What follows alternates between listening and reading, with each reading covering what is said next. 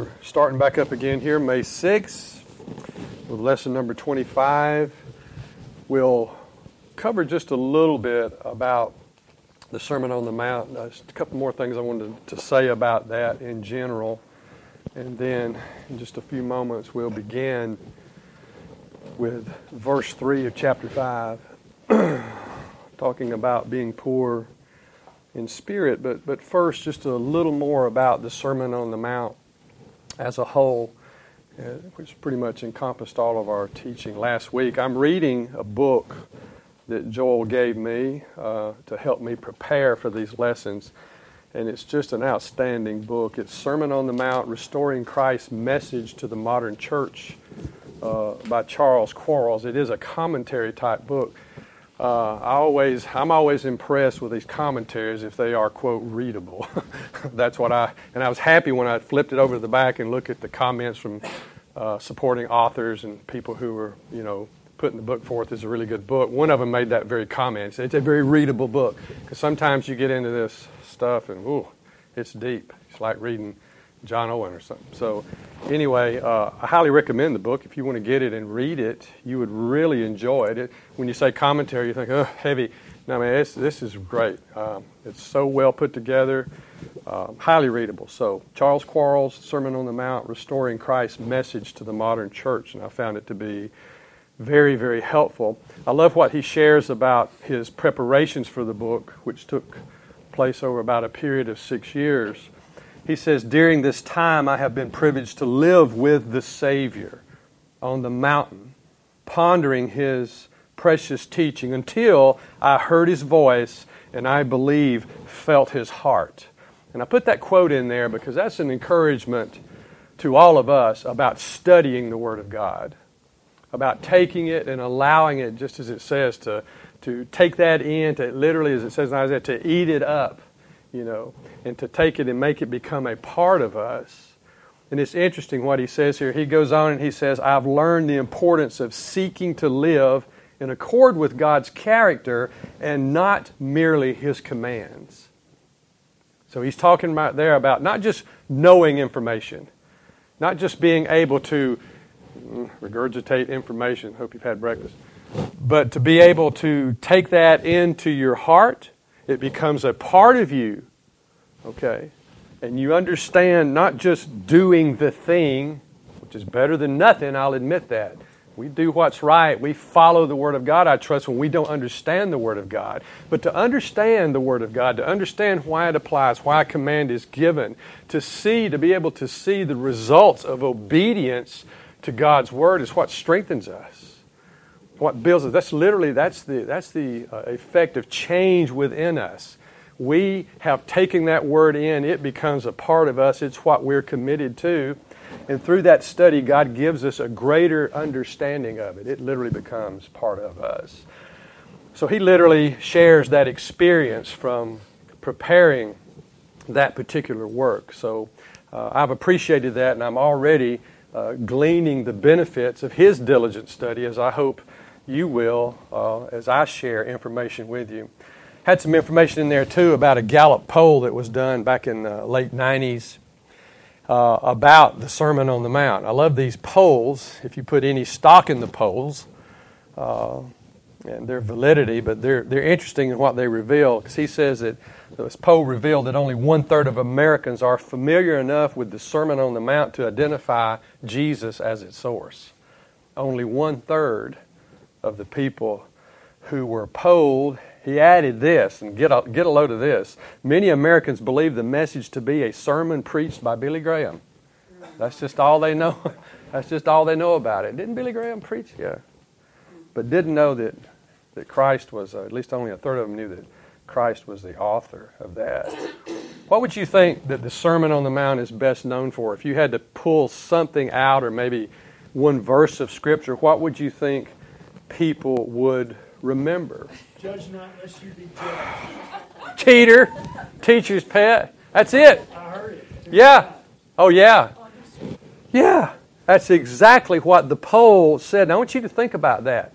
And as we get through, maybe we should ask this at the end because by the time we get to the end of the Sermon on the Mount, the end of you know chapter seven, look how much information we've covered. I mean, that seventh chapter. I mean, see, you've got the golden rule in there. I thought maybe they'd say the golden rule before. No, no, d- don't judge.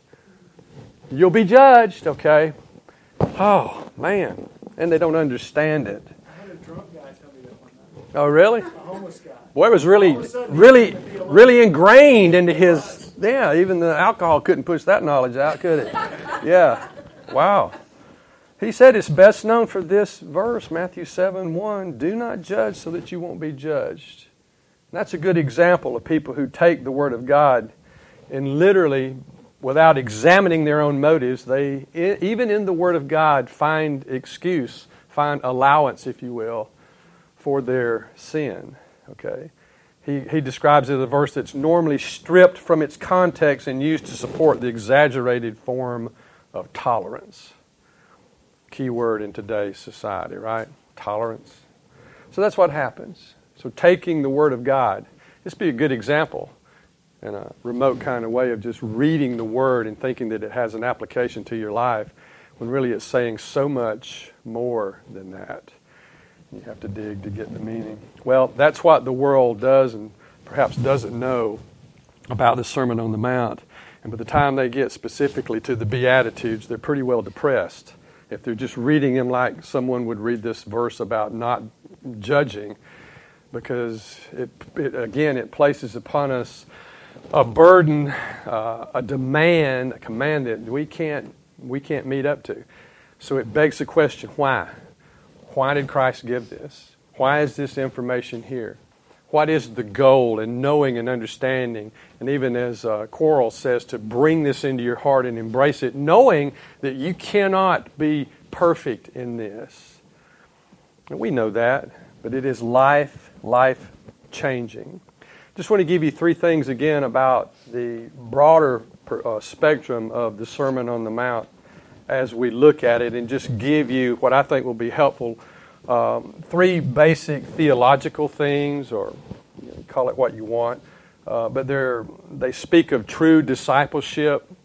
These would be, um, you know, three topics, if you will, at the top of the spectrum here as you look at the Sermon on the Mount. You just literally want to keep these three things in mind.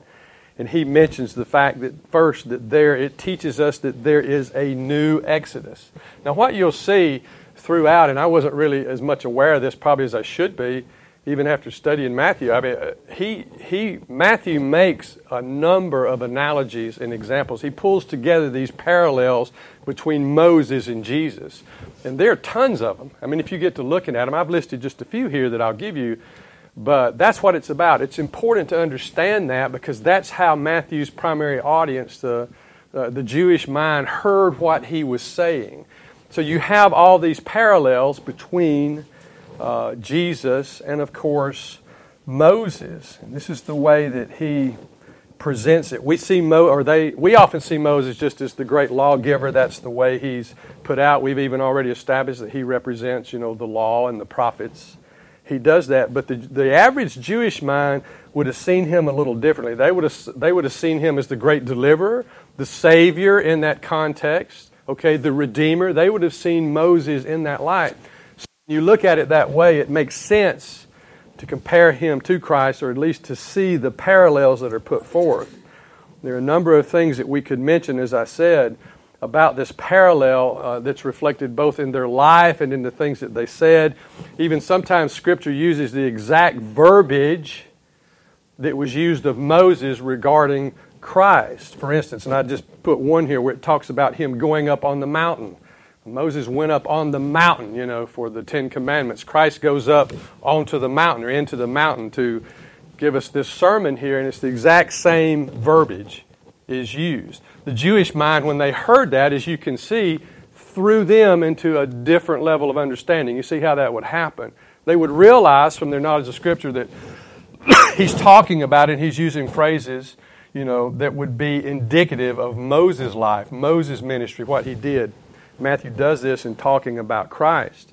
Little things, you know, you go back even when they were born, there was an evil king, right, trying to do away with the babies, you know, at both their births. And then, of course, there's a lot I'm skipping because I'm not going to just go through all of that information. You can dig it up and read it, but I do want to go to Matthew 18, a verse that I'm sure you're familiar with, beginning with verse 15, because this takes us back to what the Old Testament was predicting about the coming Savior. Matthew 18, verse 15, of course, through 18. The Lord your God will raise up for you a prophet. Listen, it says, like me. Moses talking, like me from among you, from your countrymen, you shall listen to him. This is according to all that you ask of the Lord your God in Horeb on the day of the assembly, saying, Let me not hear again the voice of the Lord my God. Let me not see this great fire anymore, or I will die. The Lord said to me, They have spoken well. And then in verse 18 again, he says, I will raise up a prophet from among their countrymen like you. And I will put my words in his mouth, and he shall speak to them all that I command him. Deuteronomy 18, 15 through. Well, I said it wrong. Point, point it out. Deuteronomy. Okay. Deut- Deuteronomy 18. Okay, Deuteronomy, yeah, 18, 15 through 18. I watched the horns over here. Look at, yeah, and I, and I still didn't hear myself say it when I went back. Anyway, that's what we have. That'll happen. That'll happen. Oh, I know it. Thank you, baby. so both are present, Redeemer, Deliverer, Deliverer, Savior there's tons more. I'm just not going to go there with it, but you have that. And uh, again, the Jewish mind would have interpreted that way. But we have this experience of a new creation as well. You got a new Exodus, and you also have a new creation. And this was presented with both the people who heard the law and began to deal with the demands of the law upon their lives. Because we know there's no salvation in the law, but the taking the law, excuse me, the long awaited law, hearing the voice of God, knowing what God's demands and requirements were, put people on the right path, right? It turned them toward God. No salvation in the law, it's not there, but it does show the standard. It was a new day. It was a new day for them. And for those who pursued the way of God, uh, and, and from their heart were eventually led to the point where they understood grace, they understood the sacrifice, they understood the purpose of it, and there were many who did that. So we're talking about a new creation. Pardon. Jesus bears the power today to make his people anew. And we have that on his part. His power and authority were proclaimed by John the Baptist. We've already seen that. There's a number of places. Behold the Lamb of God who takes away the sin of the world. In 2 Corinthians 5:17, where it says, "Therefore if anyone is in Christ, he is a new creation, and things have passed away, and look, new things have come." This is what it's about. And the word of God changes a person for all time and eternity. So we have that. And then lastly, there is a new covenant. A new covenant. So Jesus' death established this new covenant in which the law is now written on the hearts of people. This is quite different. This speaks of an internal change. This is God making the change within a person. Matthew 26, 28, where Christ says, For this is my blood of the covenant, the new covenant, which is poured out for many for the forgiveness of sins. And of course, we understand the new covenant more clearly from Jeremiah chapter 31, verses 31 through 34, where he says, Behold, days are coming, declares the Lord, when I will make a new covenant with the house of Israel and with the house of Judah. Not like the covenant which I made with their fathers in the day I took them by the hand to bring them out of the land of Egypt, Moses my covenant, which they broke, although I was a husband to them, declares the Lord. But this is the covenant which I will make with the house of Israel after those days, declares the Lord. I will put my law within them, and on their heart I will write it, and I will be their God, and they shall be my people. They will not teach again each man his neighbor and each man his brother, saying, Know the Lord, for they will all know me, from the least of them to the greatest of them declares the Lord. For I will forgive their iniquity, and their sin I will remember no more. and then lastly, from Ezekiel 36, begin with verse 24, and I won't read all of this, a longer passage, but these first couple of verses tell us For I will take you from the nations, gather you from all the lands, and bring you into your own land. And then I will sprinkle clean water on you, and you will be clean. I will cleanse you from your filthiness and from all your idols. Moreover, I will give you a new heart, and I will put a new spirit within you. And this is the work of Christ, the work of God regarding this new covenant. So we see a new exodus, a new creation, and a new covenant. And again, these are this is the broader perspective, the umbrella, if you will, uh, that we look down from as we look at this whole passage regarding the Sermon on the Mount. So I wanted to, to share that in preparation for kicking off this morning our first uh, Beatitude. So, the Beatitudes, have you read them lately? I hope that you have. I hope that you read them several times in preparation for our study. We have here with these Beatitudes a series of what can be defined as conditional blessings. You understand that? You do this, this will happen. You do this, this will happen. You find yourself in this state, then this is the possible outcome.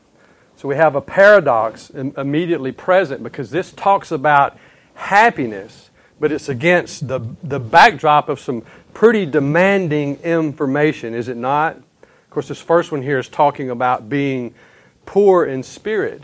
But this is the good news. This is how we come to know God. This is very, very important, very fundamental for our spiritual development.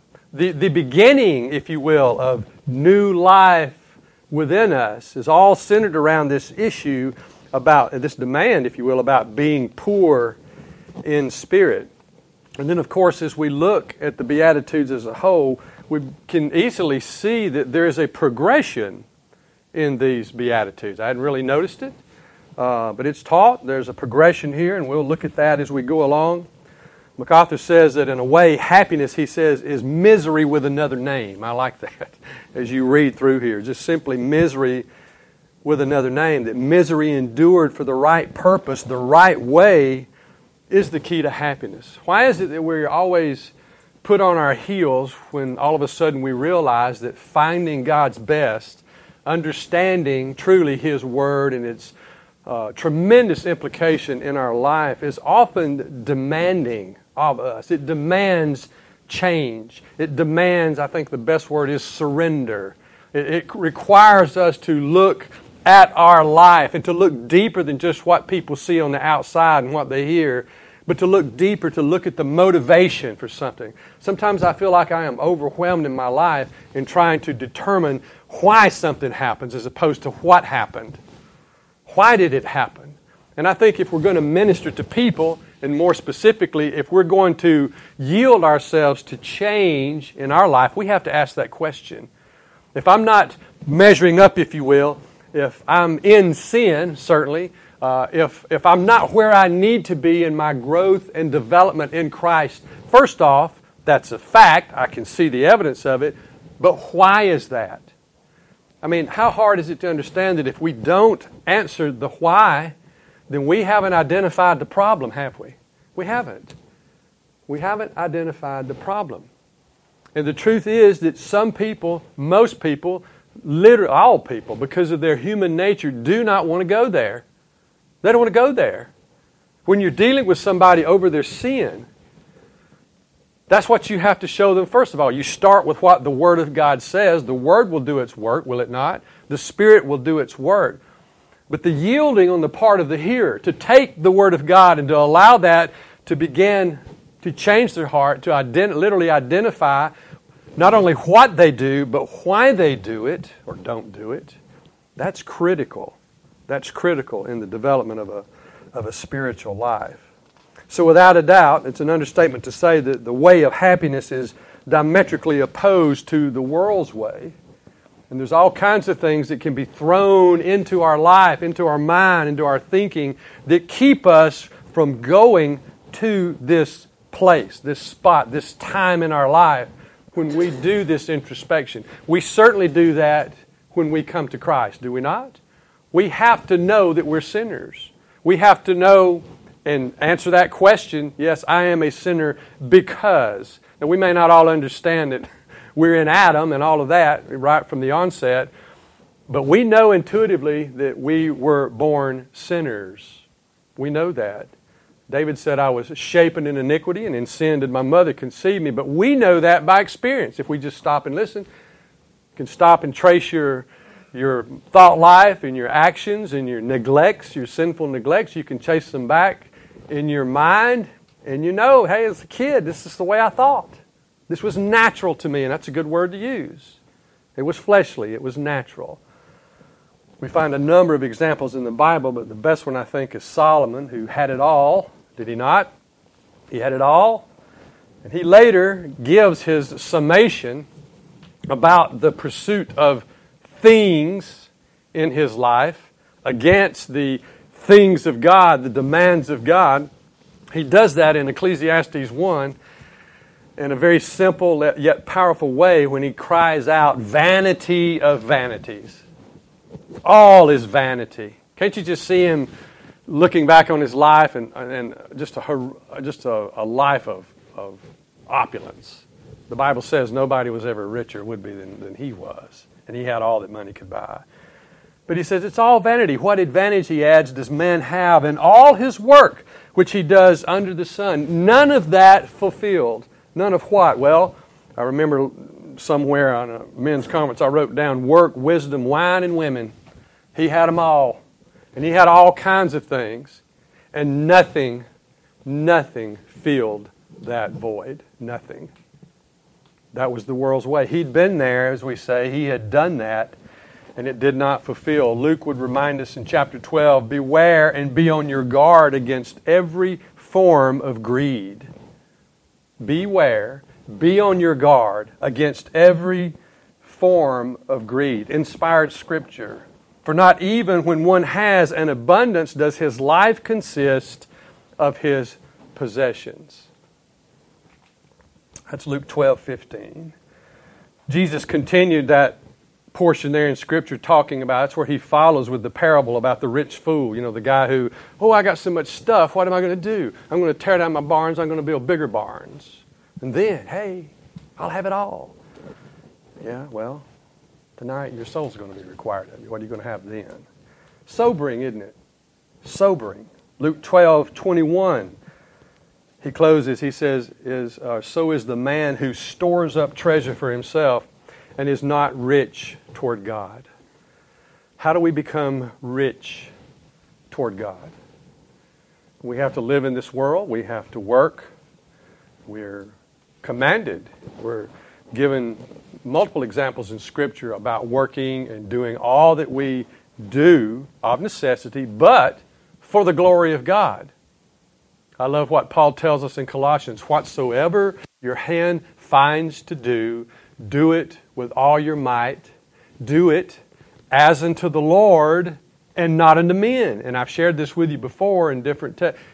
Revolutionary. Change your whole life. Change the way you see work. Change your outlook. Change your career. It'll do that when you're doing it for that reason, and God gives a specific direction regarding that.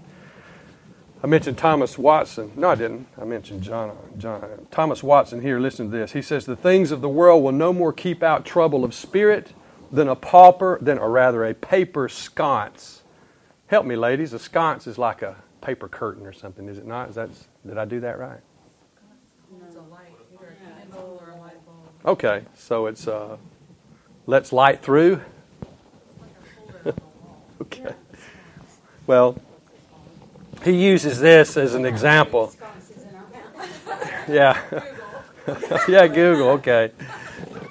No, I know what it means. He says the paper sconce, he said it'll no more do it than a paper sconce will keep out a bullet. Well, I got that part. I understood that. So, worldly delights, he says, are winged, or winged. You just knew that paper wouldn't keep out a bullet no matter what. That's right.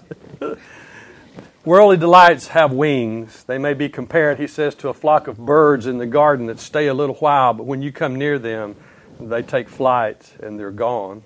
Good example. Or again in Colossians 3, therefore, if you've been raised up with Christ, keep seeking the things which are above.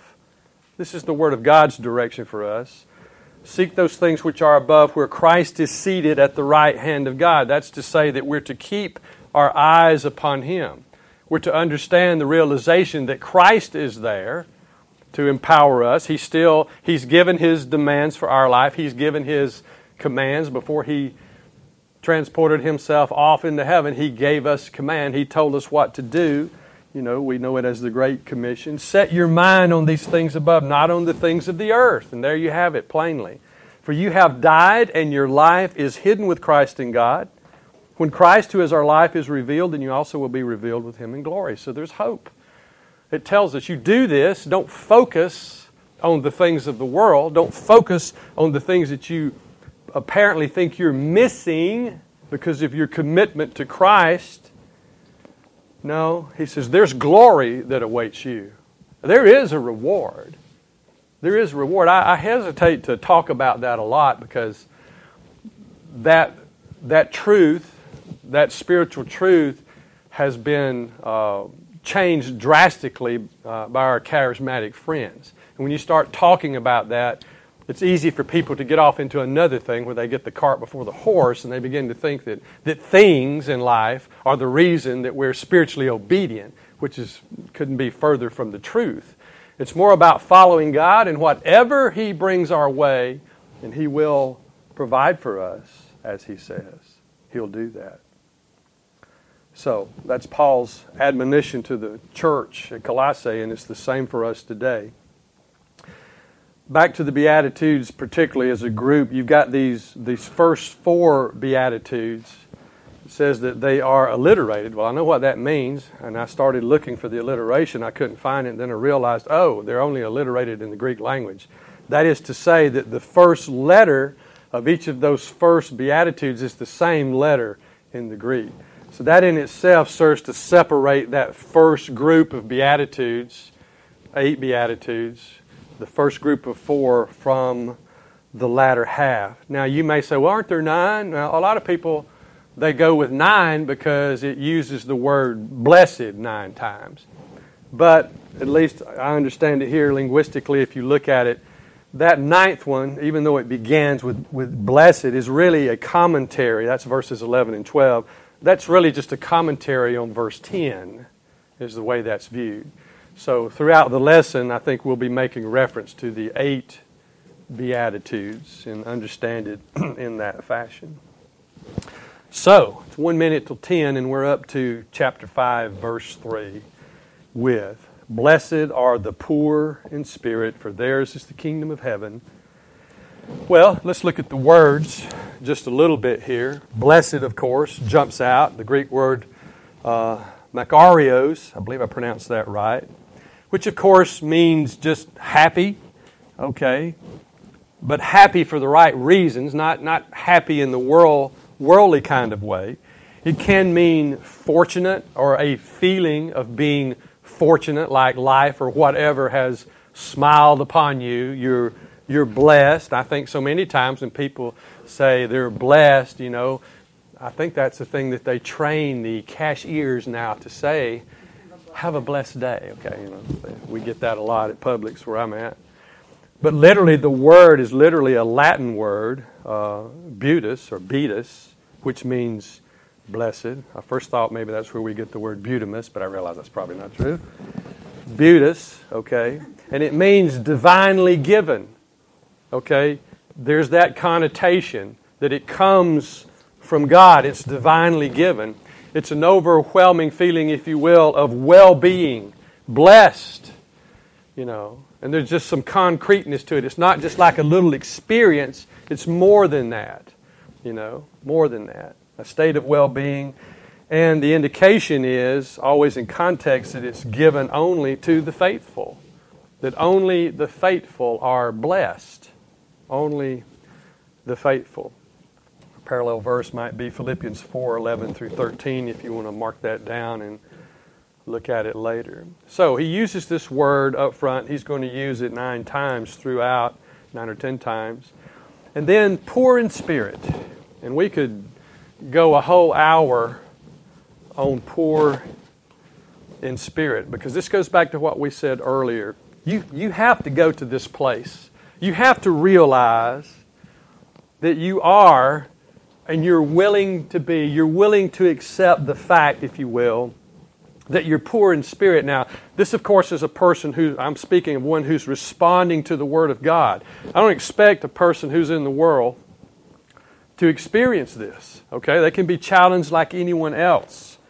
But to literally go there and to experience this would require such a state of humility that you wouldn't be saying, Oh, I'm poor in spirit. No, you wouldn't even say that. That would be beyond the bounds of humility.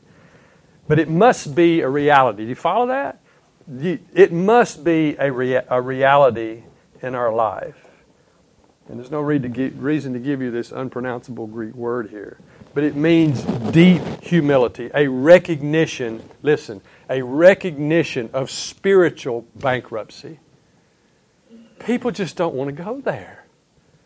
They don't want to go to that point because what little security they have in their life, whether it's from relationships or finances or notoriety or whatever they choose to, to hang their hat on for security, has to be done away with. They have person has to realize that's not sufficient. I'm still destitute. I still have a great need. I got to be poor in spirit if I want to truly hear the word of God and if I truly want to be changed by it. And the Bible speaks of that a number of times. A number of times. I think of Isaiah in chapter 6 when he had his vision there. And he sees the Lord high and lifted up. And he talks about his, his train uh, filled the temple, you know, uh, his example of authority and just overwhelming dominant sovereignty. It filled the temple. And he made this declaration. He says it's translated, he says, I am undone. One translation says, I am lost. He is at the bottom. He is destitute. He's, he's in the fetal position spiritually. He's got his head covered down on the ground and he's crying out in his soul, God, have mercy on me. That's poor in spirit. That's poor in spirit. And it begs the question this morning have you ever been there? Have you ever been there? And granted, we can get to that point several times as our Christian life continues. In other words, think of it this way how else could we ever come before God? Moses couldn't do it. He's pictured there at the burning bush, just overwhelmed, covered up. John couldn't even do it in the Revelation. He starts out, as Joel preached a couple weeks ago, or maybe in last week, talking about him praising Jesus, bowing down and worshiping him as Christ is revealed. But yet it's so overwhelming later as the revelation comes to him that what does he do? He gets so I don't know if he's in his flesh or what, but he does the same thing before angels. He's bowing down and worshiping angels, even to the point where they have to say, Get up, get up. I'm just like you. I'm a servant just like you. He's overwhelmed. He can't even find the right kind of expression. He can't do it. We don't have it. We don't like knowing that we're naked before God spiritually, that we're totally dependent upon Him. That requires us to let go, to cut loose everything else that we think holds us and secures us. That's some deep stuff. And that's what he's talking about. Poor in spirit. It's the same it's the same way you would describe, as it says, a beggar. And they use it because these same words are taken and used to describe various things throughout the Word of God. Total destitution. Nothing left. You have it with Lazarus in the 16th chapter of Luke, that Lazarus, the beggar, the beggar Lazarus, who was, they painted a short picture there of his destitution, remember? He just wants crumbs from the rich man's table. He has nobody to come and minister to him. Nobody. And, they, and it gives the impression that they sit there and they see him day in and day out, and nobody has any pity on him. Nobody gives him anything. And it even says that he can't even keep the dogs off of him from licking the sores on his body. Talk about destitution. You have the same thing with the prodigal son. You see it there. Who has the horror of knowing, first off, what he left, what he turned his back on with his family, with his religious life, with all that he had. Now, he's in all kinds of violation. He's in a foreign country. He's in a Gentile country where he's not even supposed to be. He's lived a riotous life. He's paying for his sins. He finds himself wanting to eat with the pigs. He's starving to death. A, a picture of total destitution. And then you have that wonderful verse there, I think it's verse 17. He says, um, or it says of him, but when he came to himself. And this, this speaks of that period right after, right after this realization of destitution. This experience of being poor in spirit, being totally down at the bottom, and he remembers the truth. He remembers the example of his father. But first, but first, he had to get to the bottom. I'll never forget, we had some friends come to church with us here one time. And uh, they didn't have much to say after the service. They're from a different religion. And I asked uh, uh, about one of the children, uh, an adult child who had, who had accompanied, accompanied our friend here. I, I said, uh, What was their uh, take on the church? Did, did they enjoy it? And the answer was, Well, the lady talked like she didn't really want to tell me what, what this person said. And I said, Tell me, I, I really need to know. And she said, Well, she said, it's just more the same. Somebody telling me how bad I am. That was the that was what they got out of the service. A wonderful service, I remember, that took us to the cross, took us to the point where we could confess. And Christ could do His work in our life and we could be re- rejuvenated. We could leave that particular Sunday morning closer to Him than when we first began that day. But to that individual, it was just somebody else trying to tell them how bad they were. So it couldn't have any validity. How blind. How deceived. They don't want to go to this point. Listen, in your Christian life, as you continue. Don't let anything keep you from returning to this point. This is where true cleansing takes place. This is where it happens. I don't care if it's your marriage, I don't care if it's your job, your service here, whatever. If there's a problem, if there's sin in the camp, this this experience, if you will, and I speak of it you know, in its, in its truth as it's presented to us. I speak of, not for experience sake, I'm saying when we're compliant with the Word of God. When we approach Him on these grounds, and this is our desire, He will open up our eyes. He'll, explode, he'll expose the why. He'll do that. He'll expose the why. All a preacher or Bible teacher can do is take you to the Word of God. This right here is the work of the Word and the Holy Spirit in a person's life. Period. Blasphemy for any man to take credit for this. And if it does appear to be so, I would say it's false. Because no human effort can produce this in a person's life. Do you agree with that this morning? This is the work of the Holy Spirit and the Word of God. So, why is this as I would consider it, a glorious state for a person to be in. Are you kidding me? And here again, we see this paradox this paradox of happiness against this type of, of backdrop, this type of experience. Because this is the seat of salvation right here. This is the seat of change in a person for the right reason and empowered the right way. This is the work of God in a person's life. The poor in spirit are those who stand without pretense before God. They're stripped of all self sufficiency, self security, and self righteousness. A quote from Robert Guelich. And he's got it right. Also, notice here, you know, when it's talking about poor in spirit. There's actually another word. I mean, if I mean, you know, the Greek language is a specific, uh, much more specific language than what we deal with here in English. But there's another word. Pentecost is the word, and it it refers to just ordinary poverty. Okay, that's not what's talked about here. I just want to, to let you know it's a totally different word. That would be the word used like when they're talking about the woman who came and gave the two small copper coins and then she was poor. They would use that word there. But again, understand linguistically, this is something that is so much deeper. Again, this speaks of destitution. Destitution. In the Old Testament, the poor are those who cry out to God. This is what we see. We see this in the Word of God. They cry out to God for help they depend entirely on God's grace to meet their needs. Thirdly, they have a humble and contrite spirit. We're familiar with those verses.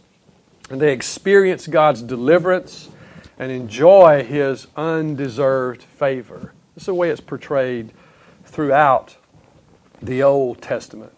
And each time the word usage and emphasis in the original language implies that the blessings of the kingdom, again, belong only to the poor in spirit.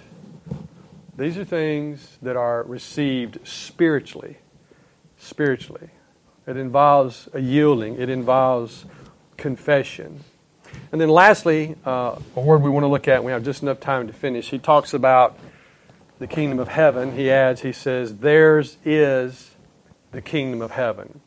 Again, those who are poor in spirit are blessed and he says, remember it's a conditional blessing, because of this, if they are poor in spirit, theirs is the kingdom of heaven. This is how they can experience the kingdom of heaven, both now and later in its fullness. A gift from God, not deserved, not earned, only what God can provide.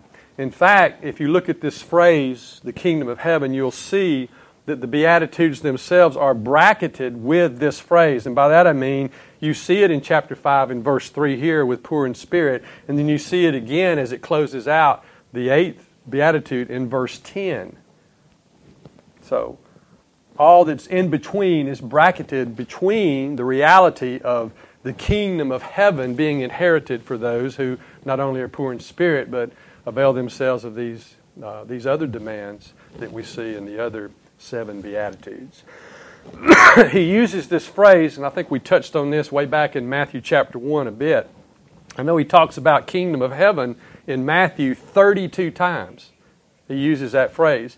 He mentions kingdom of God, which we understood is the same thing. We even pointed out a particular verse where Jesus used the same phraseology in the same scripture reference there. So we know they mean the same thing. Kingdom of God is used five times. He refers to just the kingdom another five times. That's 42 times right there. And then there are other times when he refers to it relating God or to Jesus specifically, or even to the Son of Man, refers to his kingdom, referring to the Son of Man. He does that twice. Then there are three others for a total of 49 times in Matthew alone. He talks about the kingdom of heaven, a present reality. It does have eternal significance. It has a present reality. It has a future significance when we talk about the kingdom of heaven or a kingdom of God. But we focus right now, just for a moment, on its present reality. And you see that even from the words of Christ, for instance, in Matthew chapter 12, we'll see later, verse 28, he says, But if I cast out demons by the Spirit of God, then the kingdom of God has come upon you. So Christ is talking there by his power by his works, it manifests the kingdom of heaven being present, being able to be experienced, if you will. Matthew 6:33 challenges us, as most of you know, but seek ye first his kingdom and his righteousness, and all these things will be added unto you. It tells us plainly there that it's something to be sought right now. It's not just talking about in the future. You might think that from reading the verse, but no, it's not when you break that out. It can be possessed now spiritually as Christ lives within us through His Word and through the Holy Spirit. Jesus' statements that depict the kingdom as a present reality demonstrate that His messianic rule was inaugurated during His earthly ministry This was not one event, but is depicted several times in various ways, all during Jesus' ministry. Let me finish up here like two minutes. You've got it, you see it when the Magi proclaim Jesus king. Jesus is king at his birth. You have that. God the Father quoted from Psalm chapter 2, verse 7. He quoted a royal psalm composed for the coronation of the Davidic kings, and he made that in regard to Christ, talking about Jesus' baptism there and his transfiguration, you see it. So you've got that declaration. The crowds would cry, Hosanna, son of David, in Matthew 21 9, declaring him king. The inscription ordered by Pilate, even, you'll recall. What they call that, the, the, the titulus at the top of the cross. Says, is Christ, King of the Jews. Remember, the Pharisees came in and said, Oh, well, you need to change that to say he said he was the King of, Jew, of the Jews. No, Pilate said, No, what I've written, I've written. This shows God's sovereignty, right? That's what was on the cross when Christ died, that he was the King of the Jews. And the Christ pronouncement regarding, he said, All authority has been given to me as he proclaimed his kingship at the end of Matthew in chapter 28, verse 18, right before his ascension. So we must remember that what God declares to be completed before its time is as good as done. It's as good as done. This certainly applies to what we know about the kingdom of God and the kingdom of heaven. It's ours to enjoy right now. As we begin and continue our study with these Beatitudes, it's going to beg the question again are you, are you prepared to go there? You know, we, we jumped off this morning at the right spot, poor in spirit. And I pray that God will take this word and seal it in your heart this morning. We're out of time.